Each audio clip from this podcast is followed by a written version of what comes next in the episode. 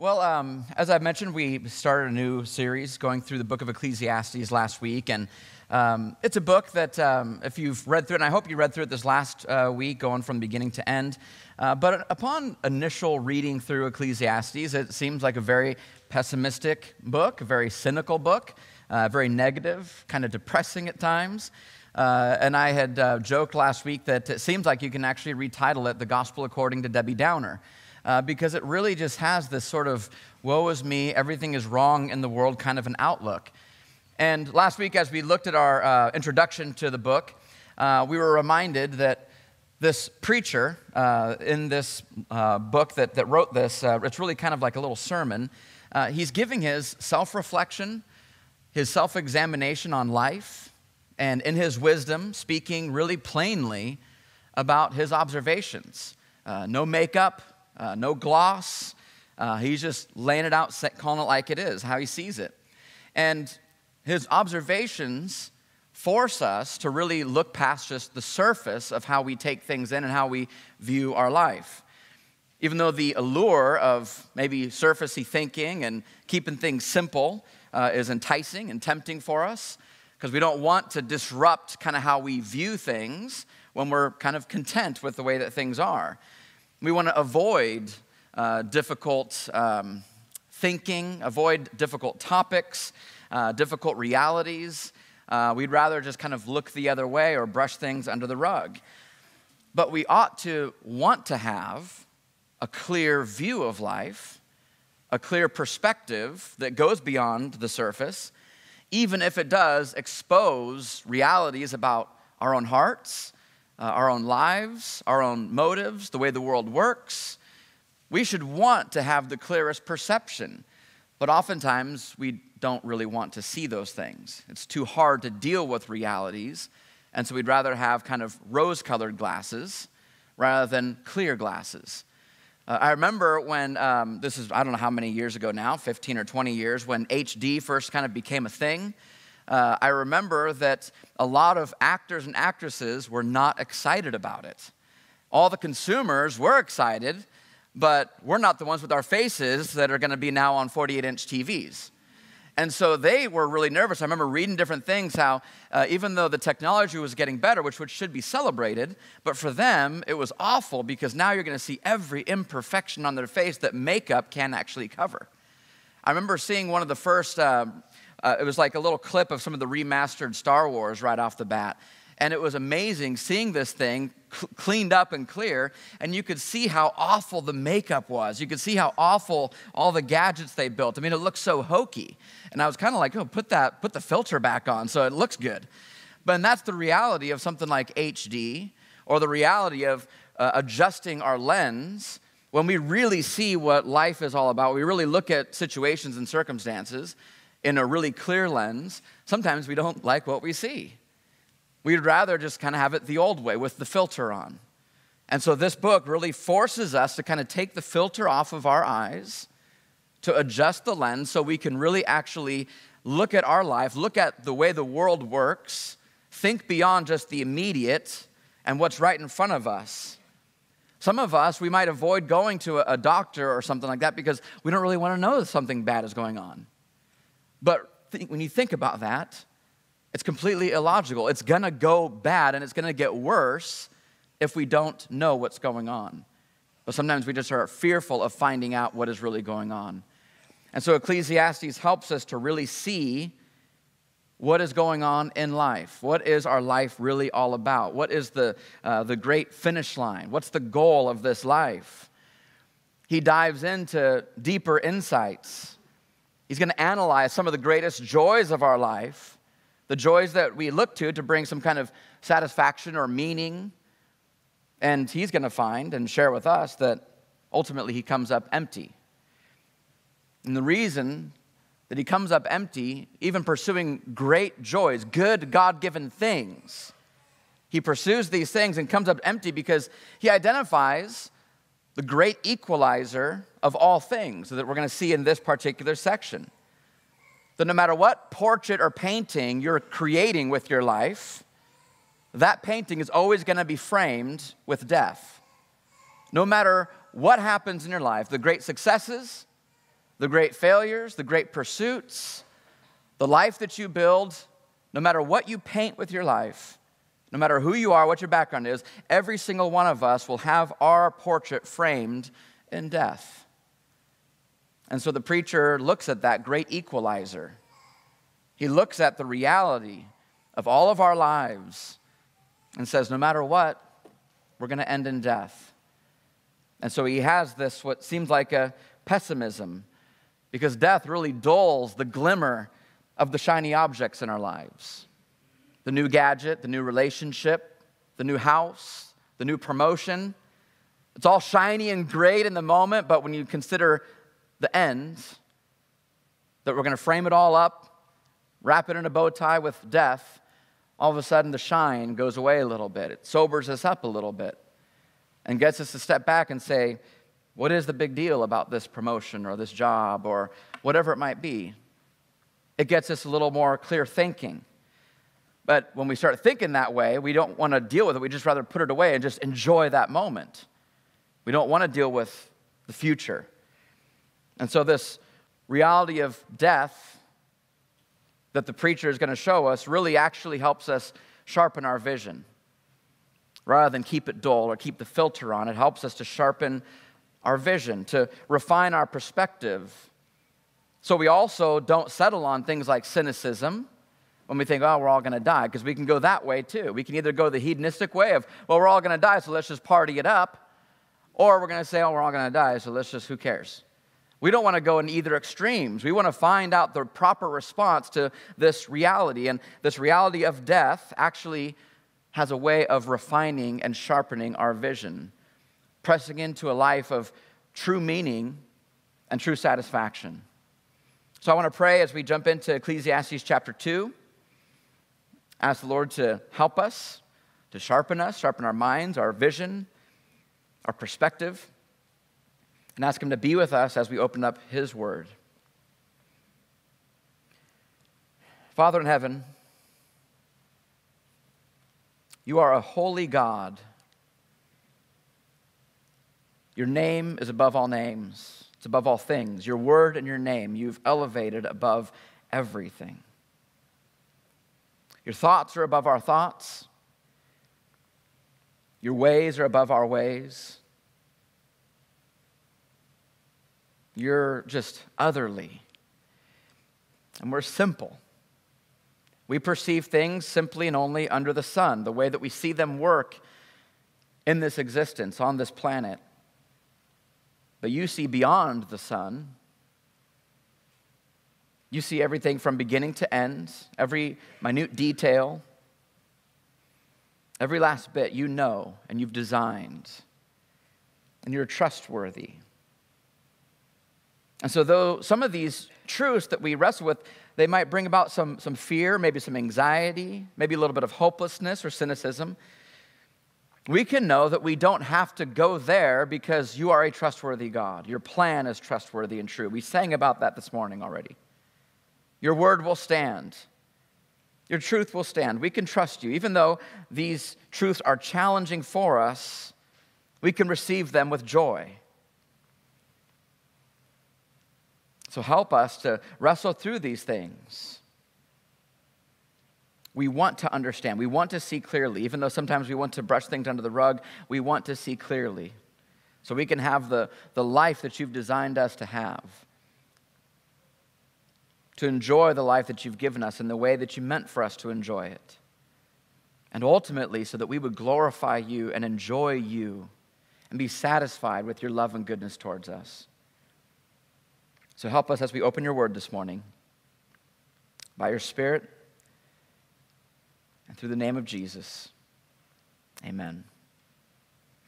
So, Ecclesiastes chapter 2, we're going to start in verse 1.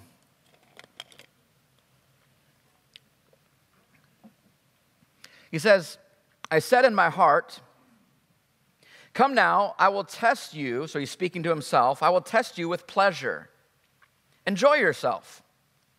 But behold, this also was vanity. If you weren't here last week, I kind of helped define the word vanity. It doesn't just mean kind of a, an emptiness.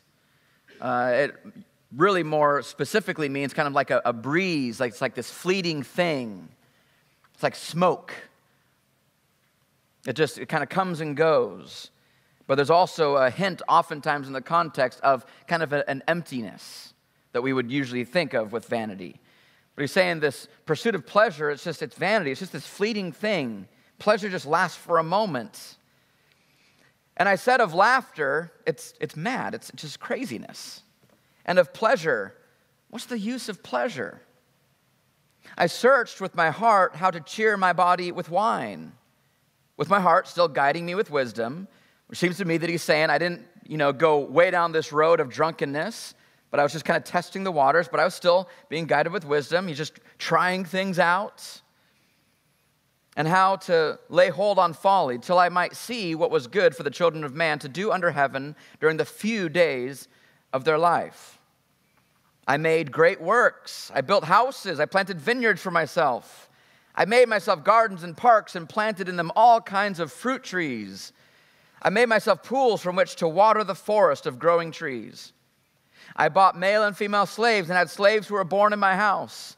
I had also great possessions of herds and flocks, more than any who had been before me in Jerusalem. I also gathered for myself silver and gold and the treasure of kings and provinces. I got singers, both men and women, and many concubines, the delights of the sons of man.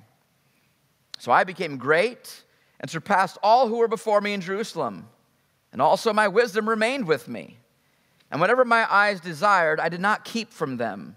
I kept my heart from no pleasure, for my heart found pleasure in all of my toil. And this was my reward for all my toil. So he's like, I, I worked hard for this, so I'm going to enjoy it. Then I considered all that my hands had done and the toil I had expended in doing it, and behold, all was vanity, striving after the wind, and there was nothing to be gained under the sun. So, this preacher, he's pursued everything, and he got everything, tried everything pleasure and laughter, art and music and creation, nature, women, sex, partying, collecting possessions. He had servants, people serving him. He had greatness, he had affirmation. He had hard work that he could be proud of, building projects. He did all these things. But he realized it was like trying to grab smoke and put it in his pocket. He just couldn't do it. None of it was worthy to bring him that satisfaction. And as I read through the different things that he did and accomplished, it made me think, and I want you to think about this, and not just in a passing thought, but I want you, I wanted to take a few seconds to think how you'd complete this sentence. If only I had, or if I only I didn't have, then I would be satisfied. Then I would be happy. And I want you really right now to take a few seconds to think about this. Just off the top of your head, what would you fill in that blank? Man, if I just if I had a better job, if I was married or if I was married to someone else, if I had more money, if I didn't have this sickness? What would it be that you would fill in that blank? And most of these things that come up in your head, they're not necessarily bad things. A lot of them are actually good things. You desire a lot of good things. And he mentions a lot of good things. He mentions laughter and pleasure, music and art. Speaking of laughter, Abraham Lincoln, who was one who battled with depression his whole life, he said that if it weren't for good jokes, I would surely die because these are vents for my mood and my gloom. Laughter was like a, a pressure release valve for him. Solomon also mentions alcohol. Solomon also says that wine is given to make the heart glad, to use in celebration. Even as Nehemiah told the Israelites to eat the fat and drink the sweet wine to celebrate the holiness of a day that they were celebrating. So there's good that can go with that, but we can also use it for bad. Or music and art. I know you've probably experienced this if you have certain bands or songs that you like. You listen to your favorite song, you're driving down the car, you're singing at the top of your lungs, and then when the song's over, you're just kind of like, you want to sing it again, but you have to move on. Or when the song is over, you look around and you see the dishes are still dirty in the sink. That few moments of happiness and joy is just kind of gone all of a sudden. It didn't really change anything. But for that moment, it kind of released something in you and brought a little bit of joy, but it was just like grasping after the wind. It doesn't last. He mentions nature and creation. There's something amazingly refreshing about being outdoors, being outside, walking in nature, getting fresh air, beholding the creation of God and marveling at even our pets and the personalities they have. It's just a, a trippy thing for us to really see what God has designed, and that's good for us. It's good for our soul. Or maybe to, to watch something that you plant, a small seed, and over the course of months, it turns into something you can actually eat. It's amazing what God has done. But all these things are just temporary. And I look at this section and I take note of a few words here that stuck out to me as I'm reading through this. Look what, look what the preacher is describing here in verse 4. He says, I made great works. I built houses and planted vineyards for myself. I made myself gardens and parks and planted them and all kinds of fruit trees. He's saying, I, I created, I made this world that I live in, and it was good. And I made myself gardens and planted all kinds of fruit trees. You know what this sounds like to me? sounds like the book of Genesis. sounds like this preacher's creating his own world. Except the thing is, instead of God creating this world, look what he says more than 20 times in this section alone. I, myself, I planted the vineyard. I did the work. It was my toil. I did this. I built all these things. I gathered for myself singers, concubines. I did these projects. I had more than anyone in the world before me. It's the same language as Genesis, except instead of God created, it's I created. The preacher is trying to create a world that really doesn't exist anymore. He's trying to create his own paradise out of his own ingenuity, trying to create this self made heaven on earth. He's trying to create his own kingdom that is going to bring him satisfaction and pleasure and fulfillment. That's what he is trying to create. And, church, I don't think there's a person in here that has not tried to do the same exact thing that this preacher is doing. We try to create our own paradise. We want to create our own Garden of Eden in our life. We set up our life. We make our decisions in life based on what is going to make us most comfortable and happy. We are trying to create a world that just does not exist any longer. We are in between two worlds, the Garden of Eden and the coming kingdom. We're in this in between world. And some, somewhere along the line, we got convinced that we can create those worlds now and here that we deserve the world that was or the world that's going to be. We deserve it right now. And so Solomon is revealing this that he sees I, can't, I can't build this world that I'm striving after. It's not possible. It can't happen. It won't happen. It's just chasing after the wind. A dog has a better chance catching his tail than we have chasing wind. It actually makes a dog not look insane. It makes a dog kind of look, you know, reasonable. You see a dog chasing his tail, you think that's so stupid. But then you think about what we're doing, and we're worse than a dog chasing his tail. The dog actually has a chance to catch his tail, yet we don't have any chance in finding ultimate satisfaction and fulfillment in the things that we chase after. And we think our dogs are silly. They've got a much better chance of getting what they want than us getting what we want. We're chasing after smoke and wind and vapor. You know, this is, this is what it's kind of like. All these things, these are good things that God has given us marriage and jobs and whatever, but it's like they're, they're buckets. And they've got these little holes in the buckets. And we go and we fill. We want to just fill our bucket and have the satisfaction. We're walking along with our buckets, and by the time we get a few yards down the road, we realize the bucket's empty. For a short time, it kind of brings us this satisfaction, this water that satisfies for a moment, but it leaks. None of these things that God gives us are meant to hold the water permanently. They can't bring us ultimate fulfillment. They all leak because none of these things are God. They can't satisfy us, they can't fulfill us. We can get some temporary joy, but it's like just chasing after the wind. It's like a, a leaking bucket. And we just keep, in our madness, we keep filling the bucket and we just wear ourselves out chasing after the wind. And so he says here in verse 12, this bleak realization that he has. Because reality for us is we ought to see ourselves not as permanent residents, but as pilgrims walking through this place. We should see ourselves as misfits, and I don't mean problem causers, though sometimes we're going to cause problems, but that we do not fit. We should see ourselves as misfit in this world because we were created for a different world, but we're in this one. And then we try to fit into this world, and that's why we're dissatisfied because we weren't meant to fit in this world as it is. And so he has this realization. He says in verse 12, and so I turned to consider wisdom in contrast with madness and folly. For what can the man do who comes after the king? Only what has already been done. And I saw there's more gain in wisdom than in folly, as there's more gain in light than in darkness.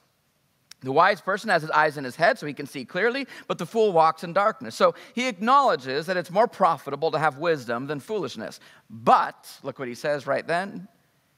And yet I perceived that the same event happens to all of them. What's the same event? It's death. It says in verse 15, Then I said in my heart, What happens to the fool will happen to me also. So, why have I been so wise? Why even pursue wisdom then? If I'm going to go to the same place. And I said in my heart that this also is vanity. Just chasing after the wind, chasing after wisdom even is vanity because I'm going to die as well. For of the wise as of the fool, there is no enduring remembrance. I'm going to die and be forgotten. The fool is going to die and be forgotten, seeing that in the days to come all will have been long forgotten. How the wise dies just like the fool. Church, you can have a, a good, wise, moral life. You can have laughter, pleasure, sex, money, affirmation, accolades, hard work. And you can do all these things both foolishly and wisely. But the wise man is going to be no more remembered than the foolish man. Living a wise and moral life will save you no more than living a foolish and immoral life. I, I want to say that again. Living a wise and moral life will save you no more than living a foolish and immoral life. Your wisdom and your morality cannot save you. You also are going to die. That's the bleak reality.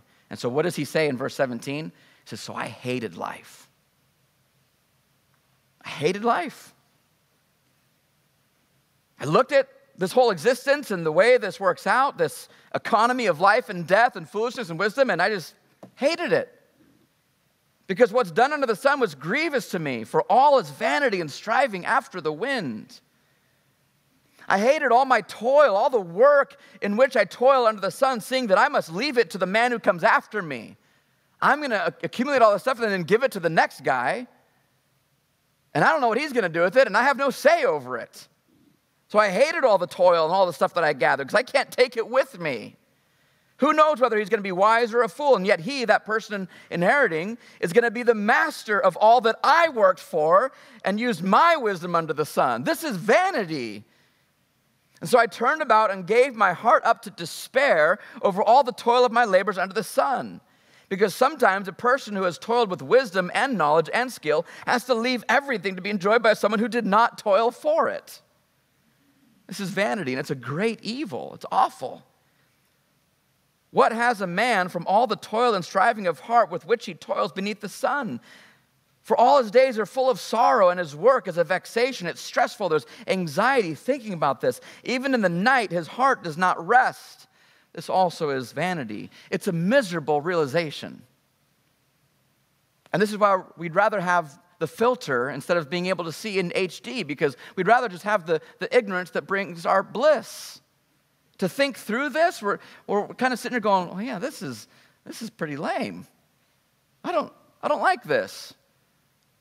I'd actually rather walk around in some ignorance and not knowing this, not really thinking this is all just for nothing in the end. But in verse 24, he gives us an early clue. As I mentioned last week, it's going to be important for us to jump to the end of this, of this Ecclesiastes sermon every week because he's going somewhere. We don't want to just read this out of context. But he's going to give us a clue, an early clue in this little sermon that's going to give us a hint of his future ultimate observation, his final view and assessment of life. Here's what he says in verse 24 There is nothing better, there's nothing better for a person than he should eat and drink and find enjoyment in his toil and his work. This also I saw is from the hand of God. First time God is mentioned in this book. For apart from him, apart from God, who can eat? Or who can even have enjoyment? Who can smile if it wasn't for God? God who created our mouths and created feelings and emotions and pleasant things, who gives us breath. We, we can't enjoy anything apart from God. For to the one who pleases him, God has given wisdom and knowledge and joy, but to the sinner, he has given the business of gathering and collecting, only to give to one who pleases God. That also is vanity and striving after the wind. So he seems to kind of contradict himself a little bit. He says that it's vanity and just this fleeting reality just to pursue and work and, and amass different things and eat food. It's just kind of vanity. But here he says there's nothing better than that. So which is it? It's actually both. And he's not contradicting himself.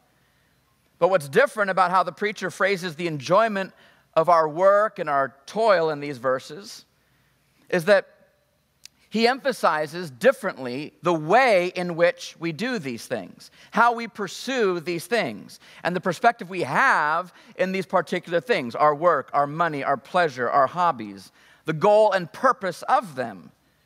Whether we work or eat or drink, we should do so with gratefulness, doing it in a way that honors the one who gave it to us. He makes this clear that we have all these things because of God. And we can't enjoy them if it wasn't for God giving them to us. So I'll put it this way most things that you and I partake in, most things that we pursue, maybe to be more specific, we pursue them to gain something. We want something out of the pursuit. There's a goal we have, whether it's pleasure, happiness, a good memory, more money, intimacy, affection, affirmation. We pursue the things that we want because we want something from them. That's why we pursue things. It's to get something. That's, that's why we go after things. There's a desire in our heart that is driving us to pursue a promotion or a relationship or to get out of a relationship. There's something in us that we want. So, for instance, we, we work at our jobs to gain a good living, an income, a good home. And we aim to find something, some kind of a job that brings us some fulfillment. We want a job that, that satisfies us. We kind of find there's a deeper purpose rather than just a paycheck. Maybe our title gives us some kind of badge of honor or esteem among colleagues or people in the community. And if our work, the job we have, is kind of unsatisfying, if it's not the most glamorous job, or if our job doesn't provide the lifestyle that we want or the lifestyle that other people have, we maybe feel let down. Maybe we feel a little inferior, a little insecure around others. We feel a little empty. Or maybe it's relationships. We, we, we chase after relationships to bring fulfillment, to fill a hole of emptiness. This hole that we have of loneliness. And in our culture today, more than ever, sexual fulfillment and satisfaction and expression is considered now to be a fundamental human right for us. That we have a right to be sexually satisfied, to be fulfilled. We, we believe it's a human right now. Or maybe it's pleasure or laughter or hobbies. We pursue these particular things to give us meaning, to give us joy, to give us outlets. some kind of a reward that we've worked for, we've earned it. Maybe at the end of a long day, we get to look forward to this little hobby or whatever it might be that's we get to enjoy as a result of our hard work. A little reward. We're working for the weekend. Or maybe it's something even as trivial as eating food. We eat food usually for some kind of a means to an end. It's just fuel for the day or to keep our, our, our bodies healthy, to give us energy. And you'll notice that a lot of these examples I shared aren't necessarily bad things we're pursuing. And, and some of the, the end result aren't necessarily bad things. It's good to eat in a way that gives you fuel and energy. But all these things, we pursue them because we want something. We want something from them. We want to gain something. And the preacher's point here is when we do that to these objects, we're just chasing after the wind. We're chasing after these things to give us something that they were not designed to give us. They weren't meant to give us. And then, so when you don't have the relationship you want, or the person that you're with does not satisfy you in the way that you want them to, you get frustrated at them. You're expecting them to be something that they were not designed to be. You want your spouse, or your boyfriend, your girlfriend, or your best friend to, to satisfy all your longings for relationship and fulfillment. And they were not designed by God to do that. You look to your job to bring you some kind of uh, great pleasure, some kind of meaning in life. But your job wasn't designed to do that. You're chasing after these things to do something for you that only God Himself can do. It's like sometimes, so I, I work around the house a lot outside, and sometimes I, I can't find the right tool. And I know the tool is like up in the shed, and I'm going, that's a long ways away. So what do I do? I do the lazy thing. I just find the closest thing that sort of resembles the thing that I need. I pick that thing up and I start wedging things and hammering things and hitting things. And then what happens? I get frustrated because it's not working. Well, what's the problem? The problem is not the object I picked up, the problem's me. I expect this tool to do something that the manufacturer did not create it to do. And I'm getting mad at it. And this is what we do in our marriages, in our relationships, at our jobs. We get upset at the things that, that God has given us.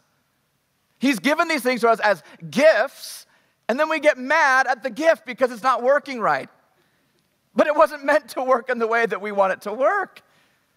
And so the preacher here, he's pointing out the difference of how we pursue these things.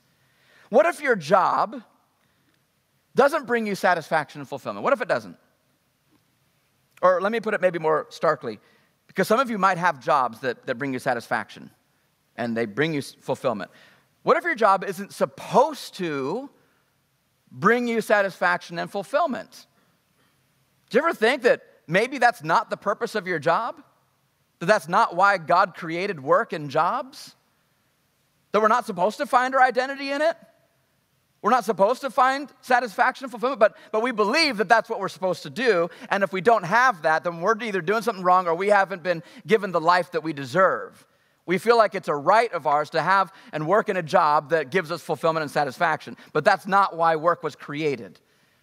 What if, what if your job is just meant to teach you how to be faithful, how to be humble, what if your job is meant to teach you how to be a servant? Or just to provide income for you and to teach you how to be generous? What if your job is actually given to you as a gift from God to sanctify you and not give you fulfillment and satisfaction and comfort and pleasure? I don't know where in the Bible it says that we do these things, we get jobs in order to satisfy us and fulfill us. It might be a completely different reason why God has given you a particular job. What if it doesn't build up your, your reputation or your legacy? But it's meant to do something else, to teach you servanthood or humility.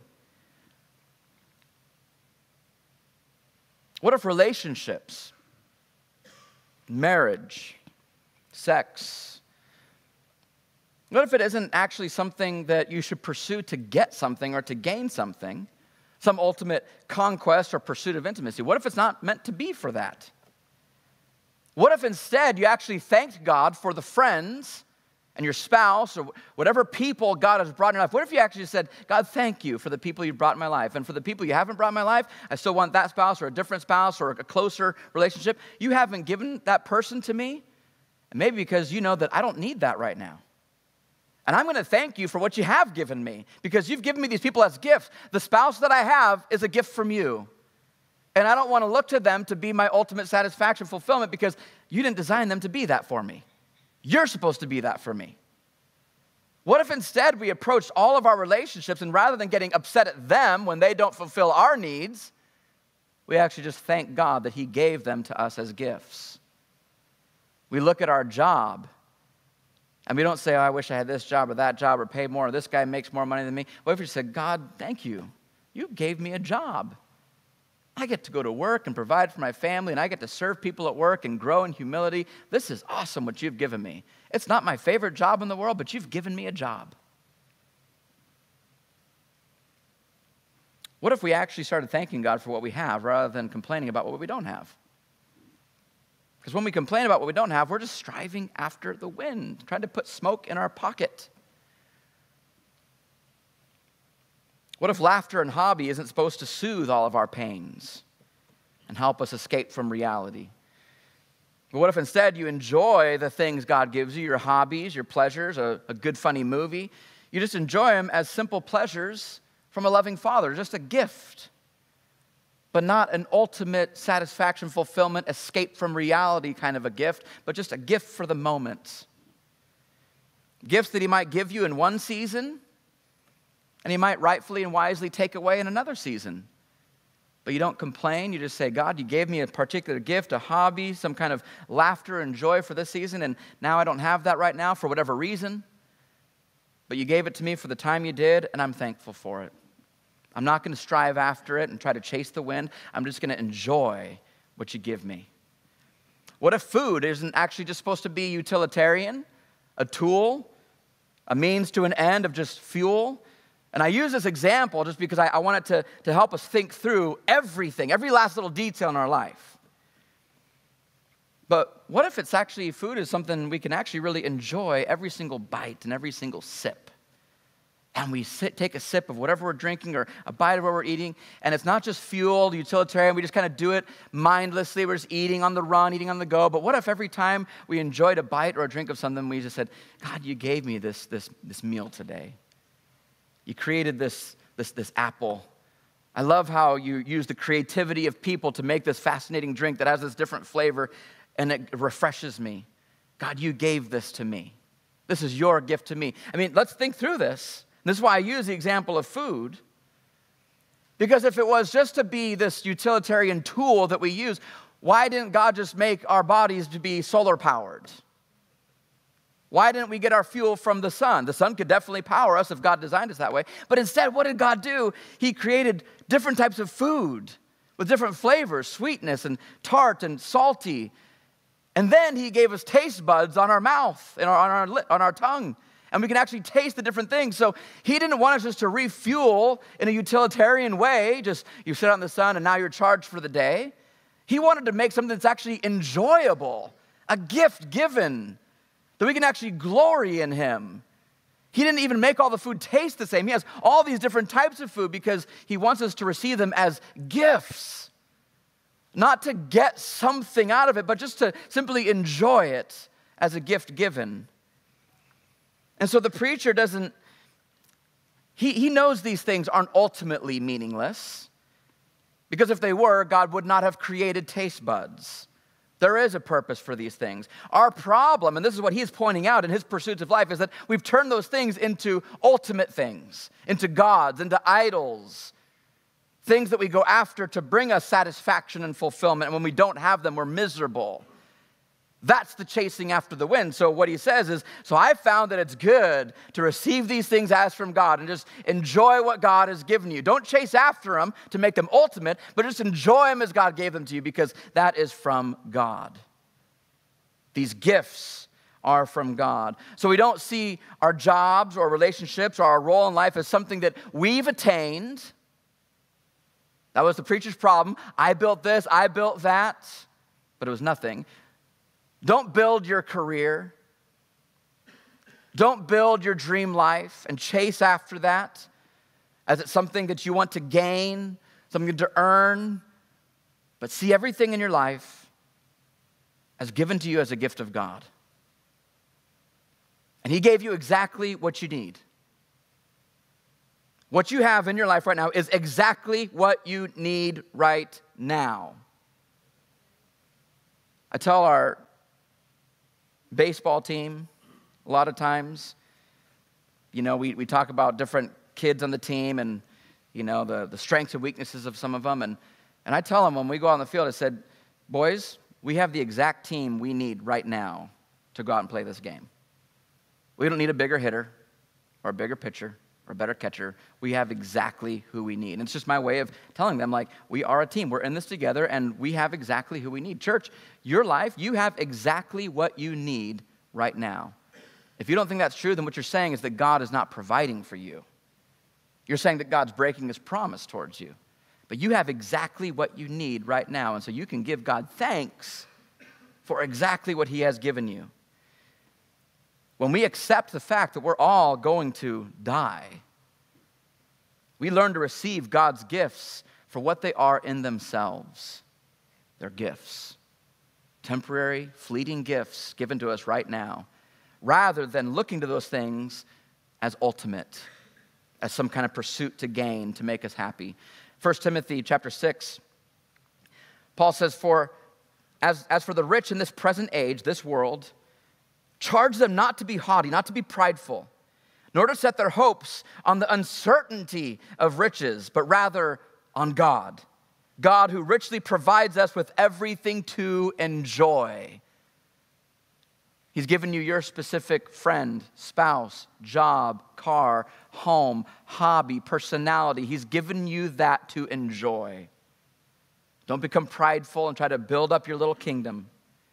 We don't set our hopes on the uncertainty of money or jobs or relationships, but we receive these things as gifts. We don't want to chase after the wind and look to these things for ultimate fulfillment, satisfaction, purpose, meaning. And whether we're given much of one particular gift or little, or very high quality or very low quality, we realize that they're all from God. Gifts given from God. Gifts that we do not deserve, gifts that we did not earn, though we think we do earn them, we do not earn them, God gives them. And gifts given for us to enjoy. To enjoy, not to worship. To enjoy, not to make them ultimate. The preacher recognizes that death makes everything hopelessly futile. But the good news for us is that though that is true, it is the great equalizer. God Himself came to this earth to put death to death. And I'll say again this week that everything we read about here in chapter 2, just like we did with chapter 1, everything that the preacher says about our human existence is true. We all chase after the wind, we all build our kingdoms only to see them crumble eventually, and we all die. It's true about every single human being except for one, and that's Jesus. Jesus doesn't chase after the wind. He doesn't grasp at things and not get what he grasps for. He holds the entire universe by the word of his power. Everything. Every breeze of wind, every puff of smoke exists because he spoke it into existence. Every atom, every particle in this universe exists because of him. He's building his kingdom, and it's not going to crumble. It's a kingdom that will not be shaken. We build our kingdom and it crumbles. He builds his kingdom and it lasts forever. We all die. He came, he died, but then he conquered death.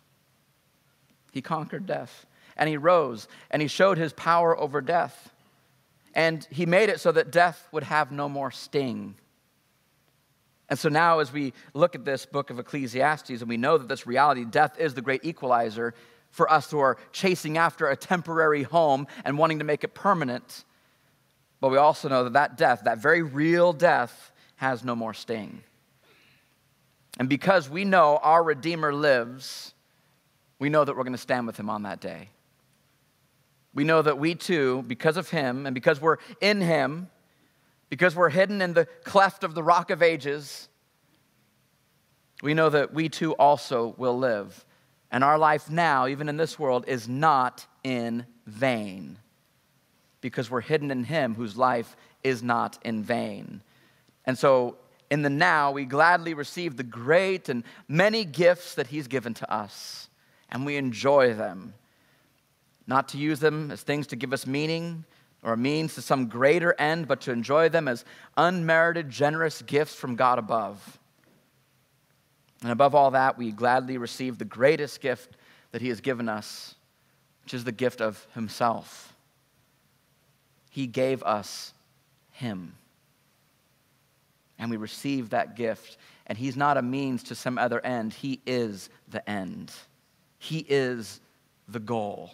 He is the pursuit of our heart, is to pursue to know this great God, our Father, who gave us all good things and took the vanity of life and gives it purpose, meaning, satisfaction, fulfillment, and an eternal hope through his Son.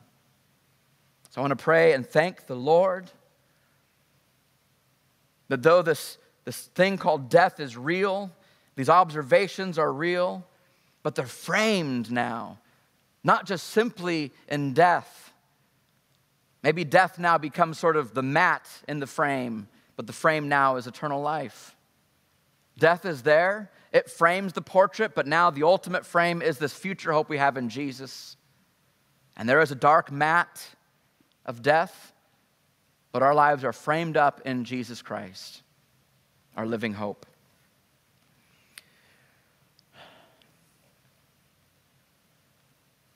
Father, we thank you Thank you that we have a great hope amidst a life of hopelessness and emptiness. We see and we know that death really is a reality, it's a one to one ratio. And so all the things that we strive after to build our little kingdoms are just, it's futile, it's vanity. It doesn't mean these things are evil or bad or we should get rid of all these things, but it means that we need to use them for the purpose they're intended to be. And so, God, help us to receive everything you've given us, all the people you've brought in our lives. We want to see all these things as gifts given from you, given in certain moments of our life for a certain purpose, and taken away in certain parts of our lives. We trust your wisdom, we trust your plan, the working of your mind and your will in our lives. We know that you're trustworthy and true, that your word is fixed in the heavens. Help us to see with eyes of faith, to be content with what you provided for us. Help us, O oh Lord. We love you. We thank you for your faithfulness towards us, your mercy and your grace that you give us each and every day. All these things given to us because you love your Son and we're hidden in him. And so we ask for all these things in the mighty name of your Son, Jesus. Amen.